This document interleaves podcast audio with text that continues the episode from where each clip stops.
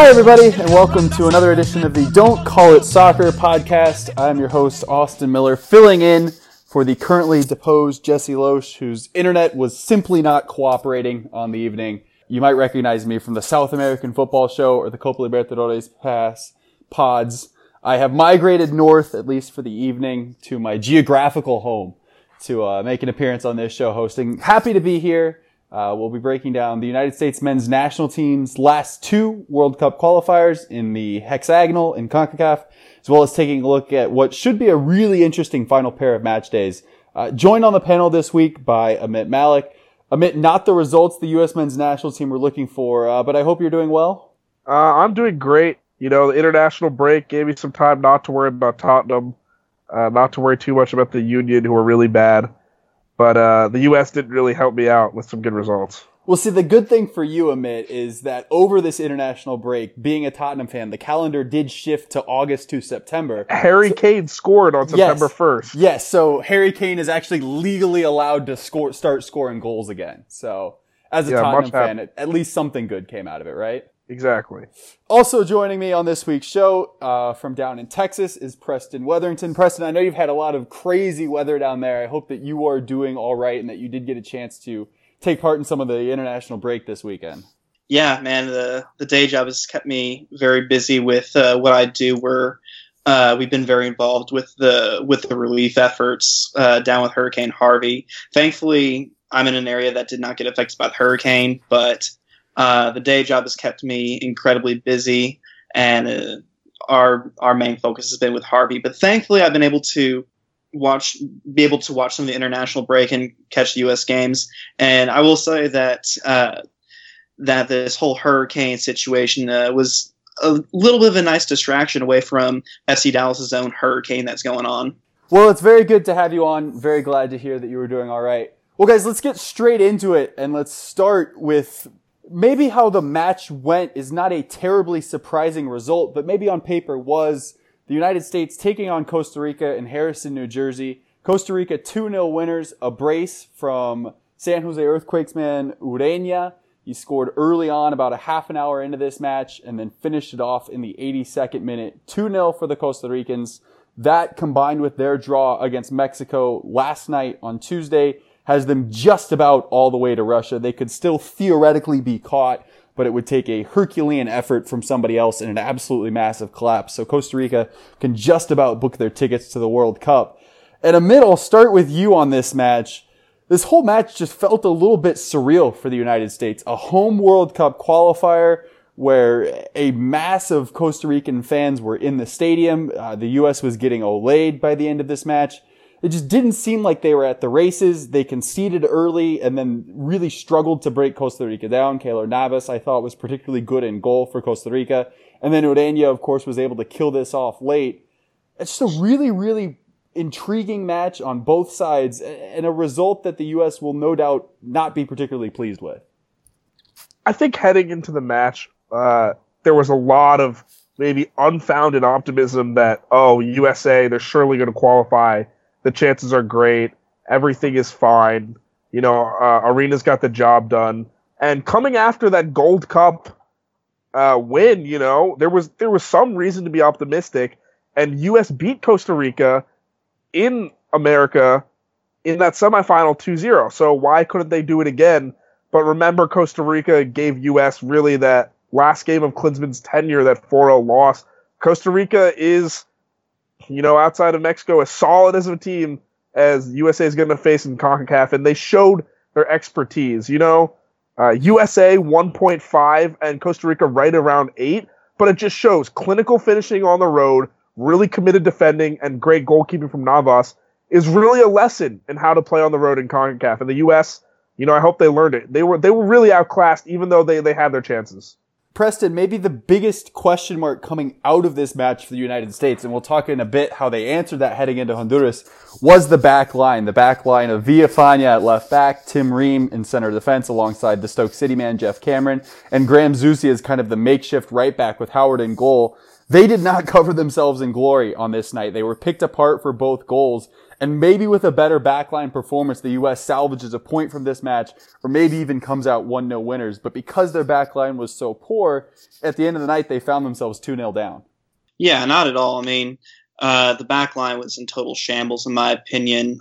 As experienced of a goalkeeper as Tim Howard is, he should be the one that should be commanding his back line and giving instructions from the back. And uh, if you look right before the first goal, Tim Ream and uh, Geoff Cameron, they were probably a good 30, 40 yards apart from each other uh, before Ureña made uh, made that made that through made that through run.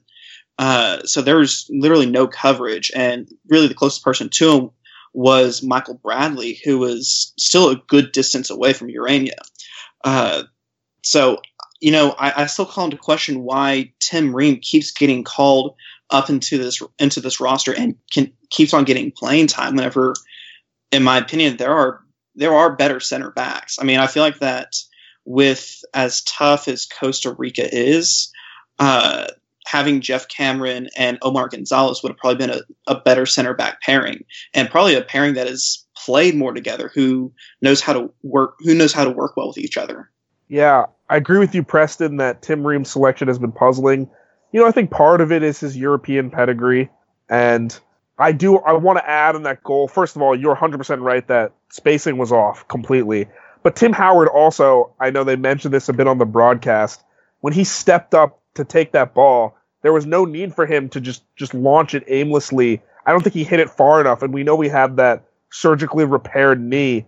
And it's clear his kicks have suffered a little bit. You know, maybe he could have stepped up into that space. No one was pressuring him. And then also I did think he it was a it was a poor angle to be beaten on from his point of view. But adding to that, I think this shows what happens when John Brooks is out for the U.S. You know, Gonzalez and uh, Matt Besler certainly are capable uh, fill-ins, and I would have liked to see them maybe over Ream. But the U.S. certainly is struggling with some depth back there, especially without Yedlin too. Graham Zusi was poor, I thought, in both games we saw from the U.S. this weekend. So that backline needs to be solved. That needs to be taken care of quickly. And it's hard when you don't have time to build that chemistry. That was Ream and Cameron's first start together. It, it's really not surprising to me that they looked so out of shape. With the inexperience between the two, uh, Michael Bradley is your captain. He's the anchor of that midfield. He should be whenever there is whenever whenever the United States is on the defense. Bradley probably should be dropping back more to provide coverage for, especially for Zusi, who's naturally a midfielder that likes to go forward.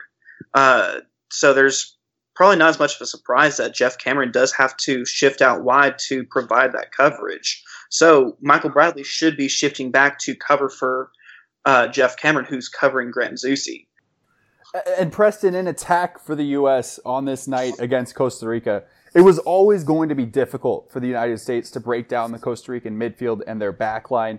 Keylor Navas was particularly good in goal, making a pair of really, really good saves to keep this match 1-0 in favor of the Costa Ricans when it very easily could have been 1-1. And that probably changes the entire complexion of the final half an hour of this. But it just felt like the U.S. were lacking that bit of quality in attack. And I think for the first time in a United States shirt, we saw Christian Pulisic really struggle. Um, he was played physically all night. Costa Rica always had a body, if not two, running up against him, running up on him. Uh, he suffered a lot of fouls that were fairly given. Uh, suffered a lot of physical fouls that were fairly given, and just was unable to find space on this evening. And the lack of space for Pulisic really kind of manifested itself in that there really wasn't good service to Altidore and to Wood up top. And the United States just really struggled to create chances. And on the few occasions that they did create chances, they found themselves up against a goalkeeper that was incredibly difficult to beat.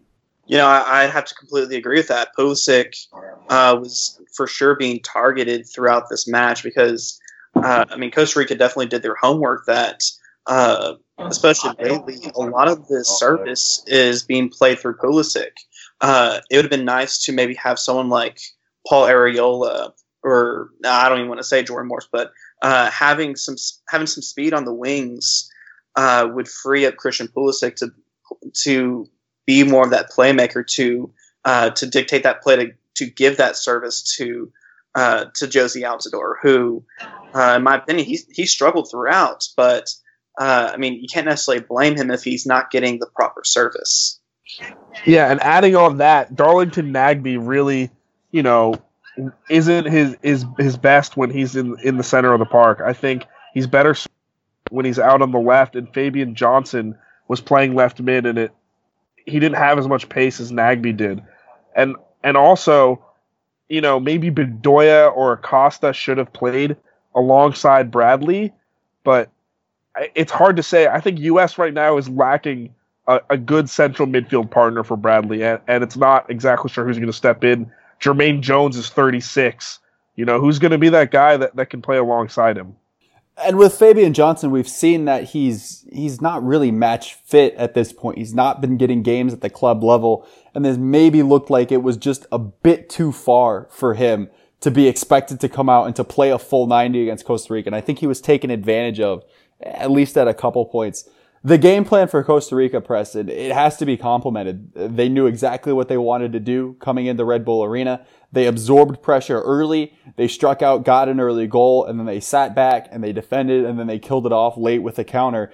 And I think it really shows that Costa Rica are one of the better teams in CONCACAF. And there wasn't really any question about this, but they really showed why that is. You know, they showed up to Red Bull Arena with a plan and they executed it. It's not many teams that the U.S. struggles to break down, especially in these CONCACAF matches at home. We saw them put six past Honduras earlier this year. They put two past Trinidad and Tobago, but they were unable to break down Costa Rica because that defensive shape is so strong.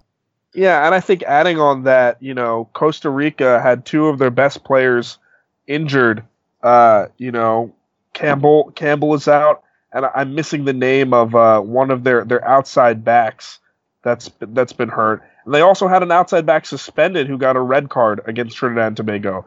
Their really only pure creator in the middle was Bryan Ruiz, and he managed to burn the U.S. defense twice, and Ureña only needed two chances. I, I, I agree with you also, just a really disciplined Costa Rican side. And, you know, I don't want to talk I don't want to speculate too much, but CONCACAF is just improving as a whole. You know, there there there's not going to be as many easy games as there were. I think by the time you get to the hex, you look at, you know, obviously we know Mexico is always tough, but in my mind, Honduras, Costa Rica, and Panama, those are three tough teams you don't want to play. I think CONCACAF on the on the whole is improving, and, and it's a good sign for the continent. I, I just want to echo that. I mean, uh, it's it definitely is I mean, having I mean having someone like Keylor Navas, who is the goalkeeper for Real Madrid, uh, Bryan Ruiz, as you mentioned, is a fantastic player for Costa Rica. Um, Honduras, I mean, they they have a lot of talent that's based in the MLS, which is a growing league as well. Uh, who will I mean we'll end up touching quite a bit on Honduras in a bit, but even they're they're making a very strong shout to make it into the World Cup, and uh, I mean it's showing that whenever this World Cup expansion does happen eight years from now, uh, CONCACAF is actually deserving of their six or so spots that they're that they're going to be getting. Yeah, and uh, you know, a team that's not in the hex, Jamaica, really excited to see them too, in you know possibly a World Cup role, but just deeper into qualifying because they showed us how fun they can be at the Gold Cup too. I think you know CONCACAF doing doing well there consecutive Gold Cup finals for Jamaica, as you mentioned in 2015 against Mexico, and then this past summer against the United States. And that's a team that failed to qualify for the Hex here in CONCACAF. Preston, I think six spots for CONCACAF may still be a bit too far, but obviously with the, the 48 team expansion, uh, the spots have to go somewhere. But I do agree with the overall point that both of you all are making that uh, this is a region that is significantly stronger than in years past in that not that the teams are all excessively better, but that the teams at the bottom have certainly picked up their levels. And I think that was exemplified in the last Gold Cup. Uh, traditionally, the Gold Cup group stage has been just a walk in the park for the United States. And it was not that against the three teams that they faced this past summer. And that the level of this continent as a whole is rising, albeit slowly, but is getting to the point that easy matches at home for the United States may be a thing of the past. And it just, and we've always seen the United States struggle. Even with CONCACAF was a, was a poor region. We've seen them really struggle on the road when they go down to Central America. And Amit, I think it really illustrates this point that the United States has to protect their home matches and they haven't been able to do that in the Hex. They lost to Mexico. They lost to Costa Rica. And that's part of the reason why they're in the situation that they're in qualifying is that when you don't defend your home pitch and you don't get three points all the time at home, and then you fail to get good results away from home, you end up struggling. Yeah, I think earlier in previous cycles, there was always some room for error. Even if you did drop a match at home, you told yourself, well, we can go to Honduras and get a result. They were 3 1 and 1 uh, at the Estadio Olimpico when they went down there before that. You know, they had some g- good results in Panama. And now you're realizing, you know, a road trip to Central America is really hard. All of those places are tough to play at. And then you add on top of it teams that come to the U.S. have a game plan. They know they're going to sit in deep. They know they're going to, you know, they're going to be organized, and you have to find a way to, to to break them down. And uh, you're right, Austin. You just can't be dropping points at home when really it's it's it. I don't want to say bloodbath. The U.S. is still a power in Concacaf, but the level of competition is higher. You got to take care of business at home. That's how you qualify. And I, agree, not doing that is exactly why the U.S. finds themselves where they're at right now to bounce to bounce off of that, I mean, there is so much of an emphasis leading up into this game, uh, so much marketing, so much publicity about this being the first competitive game for the United States to be played in the New York metro area. I, am curious. Well, I, part of me wonders why it's taking so long for the U.S. to go to New York, uh, even even against Costa Rica, because I, I, could be wrong, but I'm pretty sure there's a high Costa Rican population in, in the New York metro area. I, I could be completely wrong on that. I, I think you're right. Yeah, you're correct. I think I think part of it is sorry, Austin. I think you might be saying the same thing I'm saying is that the reason why they've stayed away there for so long is because it's it's hard to get a really good U.S. crowd in that New York region. It's just really diverse. Exactly the point that I was going to make. You see why they've maybe shied away from it in that it was not a 100% pro US crowd. I don't think it's fair to say that it was a 50 50 crowd either. It was probably uh, along the lines of 70 30, 75 25 in favor of United States supporters. Uh, but when you allow the opposition to play as Costa Rica did, that 25% can certainly seem like a lot more. Do you question the decision to play the match at Red Bull Arena at all, Preston, knowing that you're giving up at least something in terms of home support you know, part of me questions it. Well, I mean, I question the excuse of of not of of not going there because of because of the diversity. Because you, if you go to a lot of these southern states, like yeah, man, Dallas as an example, Houston, Los Angeles, there's there's a large Hispanic population, and there's been quite a bit of CONCACAF matches played in the southern half of the United States. So it's a little bit unfair to say that they didn't go up there solely because of the diversity issue. I was, I mean, I'm, I'm saying that I, I don't think that's a legitimate reason for, uh, for them not going to New York for a long time. Whenever you're more likely going to get outnumbered pretty significantly whenever you do go to a southern city.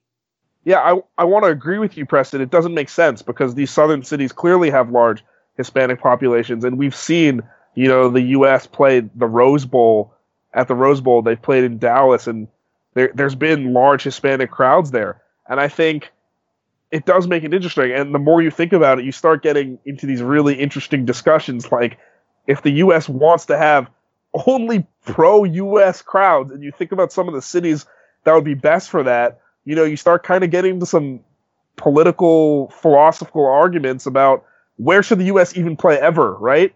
Does does every U.S. game need to be in Columbus? We know that Columbus is a great area, but what does that say about America, right? I, I don't know if I'm overstepping our lines here as a soccer discussion, but it's really interesting where the U.S. chooses these home matches.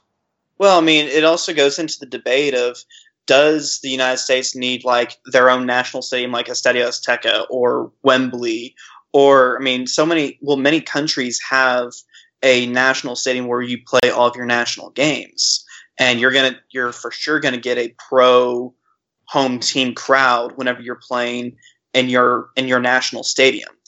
I really do think that Columbus has the track record of a pro U.S. crowd. You have very positive results coming out of Columbus. It would make sense to have your quote unquote national stadium in Columbus. I, I agree with you. I think it'll be interesting to see what U.S. does in Austin you know, you and I actually talked about this the other day off the record. If the U.S. has to play uh, a two-legged qualifier against the fifth place team from Asia, which I believe we know now is Syria. Is that is that right? Syria or Australia. Those two Syri- teams will play a playoff in October, and then the okay. fourth place team from CONCACAF will face the fifth place team from Asia in a two-legged home and home playoff with a spot in the World Cup yeah. on the line.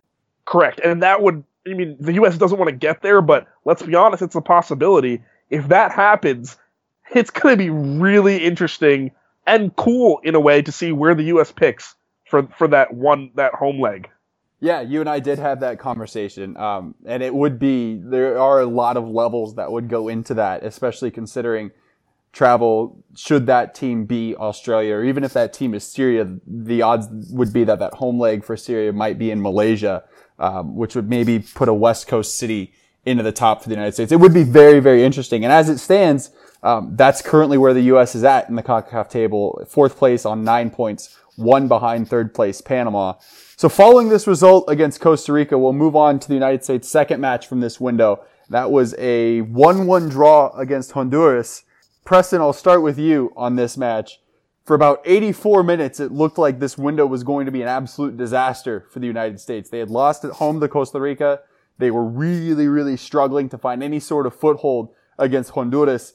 And then Christian Pulisic won a foul. Kellen Acosta took a free kick that was saved well, and the United States was able to scramble a goal home and salvage an absolutely vital point against the Hondurans. That keeps the United States ahead of Honduras in the table. They're both equal on nine points, but in large part by virtue of the United States' 6 0 home win against Honduras, they are up plus one to negative seven in goal differential. It's really hard to overstate how massive this point could end up being for the United States. Oh, definitely. I mean, you got to give massive credit to Bobby Wood, the Hawaiian Messi, for having that kind of composure. Uh, and especially being able to come off the bench and make that kind of impact. I mean, especially early on in his international career, you saw Bobby Wood coming off the bench quite a bit and providing those vital goals. And this was honestly, this is probably his biggest goal in his career because it's it's kept the United States' World Cup hopes alive. You know, Honduras they sat deep. They came in with that with that game plan is they wanted to to at least get a point. And thanks to uh, some poor defending and really some poor goalkeeping as well from Brad Guzan, Honduras nearly got away with a massive upset to put the United States in a very difficult position to qualify for the World Cup. And Amit the big question mark, as we said, coming out of Costa Rica was the fact that the United States backline performed so poorly. And uh, Bruce Arena was not shy of making changes. He actually made seven changes from the starting 11 that faced Costa Rica. A lot of MLS players coming into the squad. In fact, the entirety of the starting 11 minus Pulisic and Omar Gonzalez were MLS based players. Gonzalez, of course, playing in Mexico means that 10 of the 11 are CONCACAF based players. The back line was completely remodeled with somehow Graham Zusi, the only holdover at right back. Demarcus Beasley, who was gunning to make a fifth World Cup appearance, came in at left back. Besler and Gonzalez formed the center defense pairing, and Guzan, as we saw in the June window, replaced Howard in, in goal and I don't know that the changes were all that successful for the United States, Amit, because the back line still looked fairly weak against the Hondurans. Well, I think the problem is they dropped Cameron, who's the best center back they have that's not John Brooks, and they left in Zusi, who, again, is a retrofitted right back. And, you know, Demarcus Beasley, you know, I, I love Demarcus Beasley's career. You know, he's a great player, but at this point, he's just not going to cut it. You know, you could have, why didn't you leave in Villafaña? Was was their conditioning as an issue? Was was Fabian Johnson also? You mentioned Austin. He didn't look fit. I, I agree with you. This is a problem, and you know DeAndre Yedlin needs to get healthy. You know we need to see you know Timmy Chandler. What's what's you know he hasn't really been in the squad for a while. So the U.S. has to solve that problem, and you know the defense didn't look better. I think Cameron and Gonzalez is probably your your best pairing without without John Brooks. And then you know offensively, uh, it, that's what happens when Altidore has to miss a game. You know, Altidore is really important. I thought Wood was was fine, and you know he saved himself with that goal. Morris Morris was fine. He runs he ran the channels hard, but he just lack creativity. There's there's lacking of a, more than one or two playmakers. You know Pulisic can do it. Nagbe's fine. I, I, I like his game, especially when he's out wide. But against a set-in team, the U.S. has proved time and time again. Right now, they don't have the juice to score consistently. And Preston, for the second straight match, I think we saw Pulisic just really ineffective for the United States. Honduras clearly made that a part of their game plan. They sought to frustrate him. They were physical once again, just like Costa Rica was. And Pulisic really just was unable to find that space to work. And that really left the United States largely devoid of service and probably in the end quite fortunate to be able to escape with a point. Personally, I think the I think the issue with Pulisic's frustration was, I mean, a that he was definitely being targeted. I mean, anytime that he had the ball, there were two or three Hondurans on him, but he was also playing out wide. Uh, whenever Paul Arriola and Jordan Morris came in, uh, freed up the wings and allowed him to play centrally, and that was never really we saw the most we saw the most out of him then because he was he was actually freed up and able to be that aggressive player that he was. But I mean, for 80 minutes of the game, he had a five out of 10 performance. Uh, he wasn't being like whenever he did have the ball, he wasn't looking up. He wasn't looking at the players that were around him. Uh, he lost possession way too many times. And I, I personally felt that he should have gotten subbed in the 60th minute because he didn't he did not do well. And I mean, he's still at the end of the day, we need to remember that Pulisic is 18 years old. He's just a kid and is really in his what second full season as a professional and I mean he's he's heavily rotated because he's in one of the best teams in Europe. It's not like he's getting loads of playing time with that loads of experience. So I, I think Arena needs to be careful. I mean, obviously that these are vital World Cup qualifying matches, but if you're if one of your really strong young players is struggling, you don't want to you don't want to ruin that confidence if he has two successive bad games. And Amit he just looked frustrated. That was kind of my biggest takeaway. It kind of looked like yeah. he had never played in this sort of environment before, and all of the very CONCACAF uh, Central American, South American moves that Honduras sought to pull out when they had that 1 0 lead of just the blatant time wasting, uh, the goalie Lopez going down, receiving treatment, having center backs take goal kicks, just all of that, it just looked like Pulisic, it just got on his nerves and he just wasn't maybe quite prepared to be able to deal with that. I, I agree with you, Austin. I think, you know, it's really a world apart from what he's used to. He plays on a perfectly manicured pitch all the time. I mean, I'm sure a lot of players expect that, but you know that's not what you're going to get. He plays in, in Germany, which I'm not saying they're, it's just a different style. It's physical over there, but not like no one's hacking him in the back every time his back is to goal. When a team has a lead, like yes, you want to see out that lead, but you're not really going to go that extreme measure, just that cagey nature that you know Concacaf, Central American, South American CONMEBOL sides have, and it's a learning experience because that's what he's going to have to deal with if he wants to get better. And I'm sure it's not fun no, it's not fun seeing the other team, you know, writhe on the floor, kick the ball out of play, take forever. But do the they go the extra mile to win, you know? And there's something to be learned in that, and there's also just you got to get a thicker skin, and he's 18, and, and it comes with that. And I think one of the big themes I think we're all saying here is that it's a bit unfair the weight we've placed on him to, to be the singular playmaking savior. Now, part of that is what Bruce Arena asks him to do tactically, which might be too much but also we have to cut him a break. And I think he'll be fine, but it'd be great for him to have more playing time. And he just needs to see more of, you know, what it's like against a CONCACAF team that really, really does not want you to win. And it's just sure. kind of, it's just the way that it's gone about that is, as you said, just a very different style than anything that Pulisic has probably seen uh, Preston, at the end of the day, the performance was poor for the United States. I don't think anyone would, would argue anything otherwise. Uh, but the point is probably the most important thing that happened from this match. And at the end of it, I think Bruce Arena and company have to be content because it's probably a point that they didn't deserve, but it was a point that they've gotten. And as we'll talk about here in a second, it's a point that probably changes the complexion of this World Cup qualifying in CONCACAF. Oh, definitely. I mean, let's say that Wood didn't get that goal, uh, U.S. would be sitting in fifth right now uh, with a massive uphill, uh, uh, massive hill to climb. And I mean, having Panama and Trinidad and Tobago left, uh, I believe Honduras has uh, Costa Rica and Mexico. Mexico. Mexico, yeah. So, obviously, like definitely, the U.S. would have on paper what is an easier road uh, to see out this hex, but with the way that uh, the United States has, pl- has been playing, and honestly, I don't think Arena is uh, tactically telling these players that you need to be playing in a high tempo, high press mentality. Uh, Arena's players like to sit back and uh, play play a little bit more so on the back foot. It's it, it seems so. I, I wonder. I really I really wonder how the U.S. is going to fare against against these two teams that are more than likely going to sit back because uh, Trinidad and Tobago they have nothing to play for. Panama they're gonna they're in, they're right there in that race to see who's going to get that.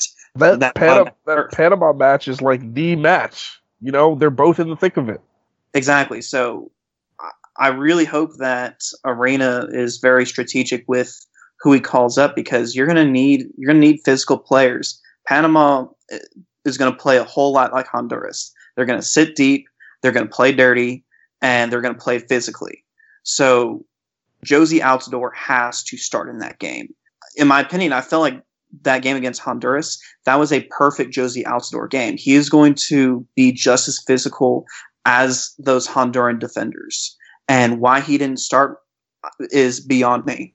He was suspended for the Honduras. He was match. suspended. Yes. That makes a lot more sense then. So he picked up. Yeah, he got uh, that yellow card accumulation, which is way too easy to get in the World Cup qualification.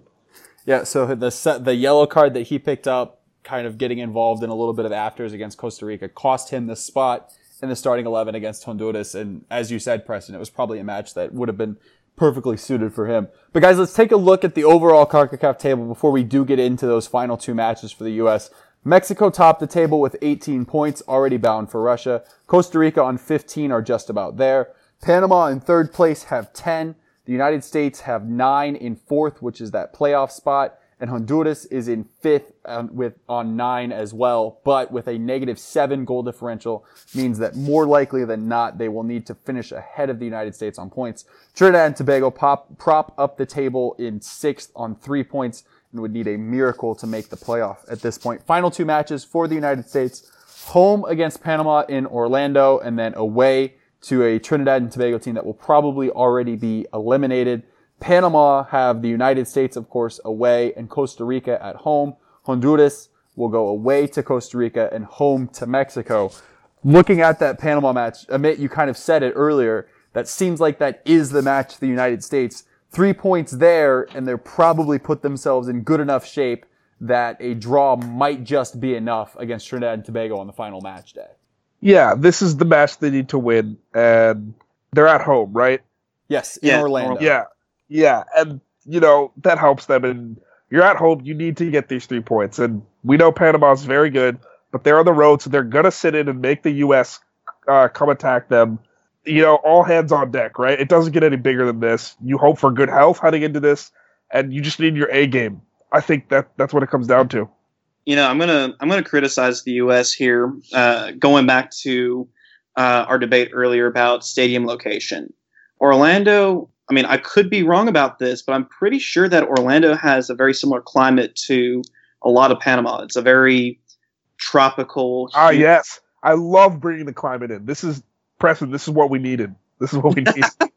like I feel like that going to a I feel like going to a, a much different climate, maybe like a Seattle or a Portland, would be uh, a much a much more difficult climate for uh, Panama to play in, especially uh, you're getting into early October. It's going to start cooling off. Uh, heck, maybe I say we we put them at the Linc. say what Send- them to Philly. Put them at the Linc. Philly would be a great option. Yeah. but I mean, Yeah, give boy. them into an, give them into a climate where it's where it's actually starting to get cold, and it, it may throw Panama off a little bit because I feel like that if you're going to be playing Orlando, I granted I get it. Orlando has a brand new stadium that is very nice, and it's it's MLS's baby because you have the purple wall. But you are you are putting you're giving a great location on a silver platter to Panama. You could have gone with most other cities in the United States, and you could say that uh, climate wise, you know, the U.S. is going to have an advantage, especially with our Euro- with our European based players uh, going into England, into Germany, uh, where it's already significantly cooling off. Uh, they're going to have to face a pretty extreme climate change, which may throw them off. Kind of feels like this is maybe a moment that's a bit too big to be playing the politics of giving a city a World Cup qualifier simply because they might have that new MLS stadium. As far as what Yeah. you expect to see Oh. on the pitch, Amit, Also, I want to I want to add one more thing to that train of thought. I think part of it is that did when they were scheduling this game, did they think this would be you know we the, the biggest game of the World Cup qualifying cycle? Probably not, right? I think the expectation I- would have been yeah, that it I was think- done and dusted or just about there by this point. Yeah, and I think if they knew that going in, they definitely would have taken some more thought going into it. But go ahead with the rest of your question. Yeah, so as far as what you expect to see on the pitch in this match between the United States and Panama, Preston probably hit it spot on earlier. The Panamanians will sit deep, they'll look to counter, they have some pacey wing players, some dangerous forward players.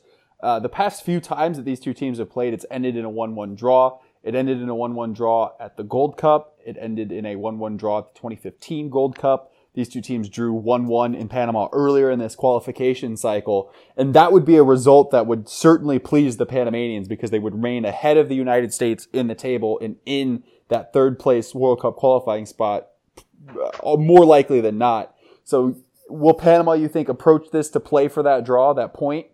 I don't think Panama's going to play for the draw. I think they they'll play for the win. Now it'll be conservative, but you know they're confident. They've seen that the U.S. is vulnerable and they're for the taking. So I don't think they're going to settle for it.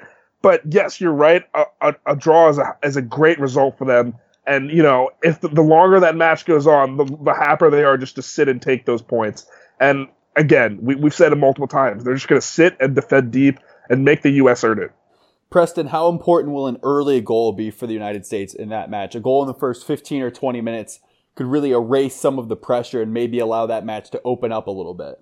Oh, it'd be vital. I mean, uh, I don't think the U.S. has taken an early lead since probably the Gold Cup. So it's it's absolutely necessary for the United States to uh, get that early lead because, frankly, their confidence is low right now. Uh, you're coming off of a really poor uh, World Cup qualifying window where you lose to pr- probably your biggest competition aside from Mexico at the moment uh, in a pretty humiliating fashion and barely scraping by against a Honduras team that you absolutely obliterated uh, several months prior. So you're going to need to get that early goal. And thankfully, Jozy will be back from that suspension. So, th- like, not not to beat a dead horse, but you're going to need physical players in this lineup. And this may be a little bit controversial because Pulisic is United States golden child, but he may be a little bit more of an impact player off the bench for this game. Certainly could be intriguing to see what the lineup decisions go with Bruce Arena. Quickly on that match against Trinidad and Tobago, at this point, it's a little bit tough to project what that match will be because so much will depend on what happens on the first match day in CONCACAF, whether the United States will need a point from that trip, whether they'll need all three. What do you kind of expect to see from that match? Amit? What do you think the United States will be needing? And what do you think they should feel capable of getting? As we've seen in CONCACAF, anything can happen on the last match day. That's what happened in 2014 when Mexico backed their way into the playoff spot. The United States could be in a similar position to that, or they could be in a situation where they only need a point to ensure that they go through to the World Cup. you know, whatever the situation is, the expectation has to be to get three points because they're the cellar dwellers of the hex. But you, as you said, Austin, anything can happen, and it's an away trip. Nothing is easy. Uh, there are no easy away trips in CONCACAF anymore. They still have to get three points, and if they need the three points, I think they'll be up to it. You know, if they if they're at a point where it's an easy game, maybe they'll they'll they'll rest a little. I don't know. They just they they'll do whatever it takes to avoid that playoff. They really don't want to be there. Preston, for you, would you agree with that? That whatever the United States will need, they should feel like they're able to get. Obviously, by that point, Trinidad and Tobago will probably be eliminated. It is not one of the more difficult road trips. The United States has traditionally performed better in the Caribbean than they have in Central America. Do you like their chances that regardless of what happens against Panama, they can go down to Trinidad and, and get whatever result they'll end up needing on that final match day? Oh, definitely. I think, well, at least I would hope that regardless of what happens in Panama, um, this will be. I mean, I really, I, I think that Arena is looking at this as two must-win games because if uh, the U.S. wants to get that automatic qualification spot, because I, I mean, I, I, believe that U.S. would want to avoid that playoff by any means possible. So I feel like that Arena is probably going to pick the strongest lineup possible and avoid any of this experimental stuff that he's been doing. And I, I feel like that regardless of what happens in Panama, he's going to field as strong of a lineup as possible in Trinidad and Tobago. And even if they already have qualified, or if they're they're in that third place spot uh, come the end of uh, the Panama game, I feel like that Arena will probably field as strong of a lineup as possible. Uh, more so, a, more so as a confidence booster, uh, because Trinidad and Tobago have absolutely nothing to play for other than just uh, pride for themselves. Uh, so I feel like that if the U.S. can get three or four past Trinidad and Tobago, that they'll be going into to the several months off before the before the warm up matches leading up to the World Cup. Uh, I feel like that they will be going out on a high if they can get three or four past Trinidad and Tobago. What it looks like right now is four points from these final two matches for the United States should secure them a spot in at least fourth place, depending the order of those points but a win against Panama and a draw against Trinidad and Tobago might just be enough to get them third place. Again, a lot of different permutations with those teams. Guys, final question before we wrap this up. I'm going to put you on the spot. I'm going to ask you to make some predictions. Mexico and Costa Rica, we know, are World Cup bound. You've got three teams Panama, the United States, and Honduras. One of them will be going to the World Cup straight. One of them will be going to the playoff against Australia or Syria. And one of them will be missing out altogether what are your predictions? Amit, I will come to you first. Panama, the United States, and Honduras. Who ends this hex where? U.S. in third, Panama in fourth, has to play a tough playoff, and then Honduras sadly will miss it just because I think they've got two tough games left.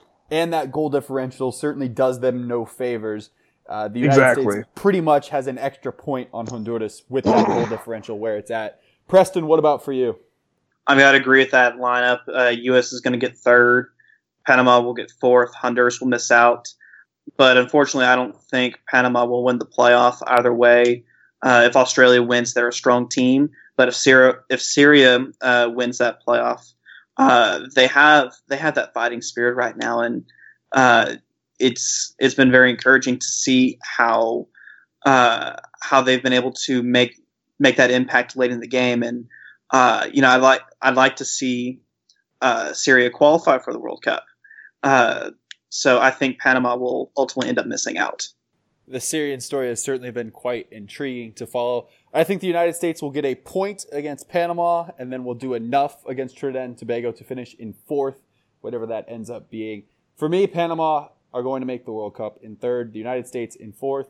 Honduras have done themselves no favors with their goal differential and the remaining schedule. I think they will miss out in fifth, and good riddance too, because they didn't contribute anything to the last two World Cups anyway. Uh, and then I think the United States will probably. They've never won a point at any World Cup. Yeah, yeah. So we don't even need them there. Uh, and I think the United States will uh, do enough in that playoff, regardless of whether it is Australia or Syria. But I think either would be fascinating matchups, uh, and it would be certainly a pressure-packed week in November for the United States. But listen, guys, that has wrapped up our time for the evening. Before we do close out, want to give the listeners a chance to figure out where they can follow you guys on social media. Preston, where can the listeners find you on social media? And is there anything that you would like to plug? Yeah, you can give me a follow on Twitter at pdub116. Uh, you can also check out my uh, work on uh, SoundCloud and All In Sports Talk uh, through this show, along with my FC Dallas specific show, FCD Talk. Uh, you can uh, give them a follow at All In Sports Talk and uh, I've taken a little bit of a hiatus, but I'm about to start writing again for Big D Soccer, uh, the SB Nation affiliate for FC Dallas. Uh, so be on the lookout for that. And Amit, where can the listeners find you on Twitter? Uh, I'm on Twitter at Amit K Malik. Uh, it's my name with my middle initial. If you can spell it, great. If not, I'm sure you'll find it in the tweet. Um, I uh, tweet a lot about Philadelphia sports, mostly about Northwestern sports. Uh, some bad takes, but if you're interested in my other podcasts about Northwestern sports, feel free to follow me there. And anytime I have takes about soccer, they're usually good ones. So follow me for that. I disagree with that, but we can have that discussion once we go off air. I'm on Twitter at Austin underscore James 906. Uh, the focus is usually on Brazilian and South American football, but as I said, a chance to kind of migrate the interests up north, seeing as uh, the whole country was invested in these two World Cup qualifiers, and I was able to partake a little bit. So happy to be on the show with you guys.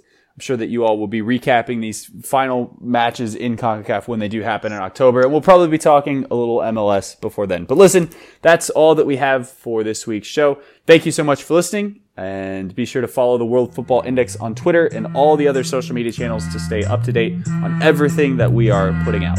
Thanks very much and have a good one.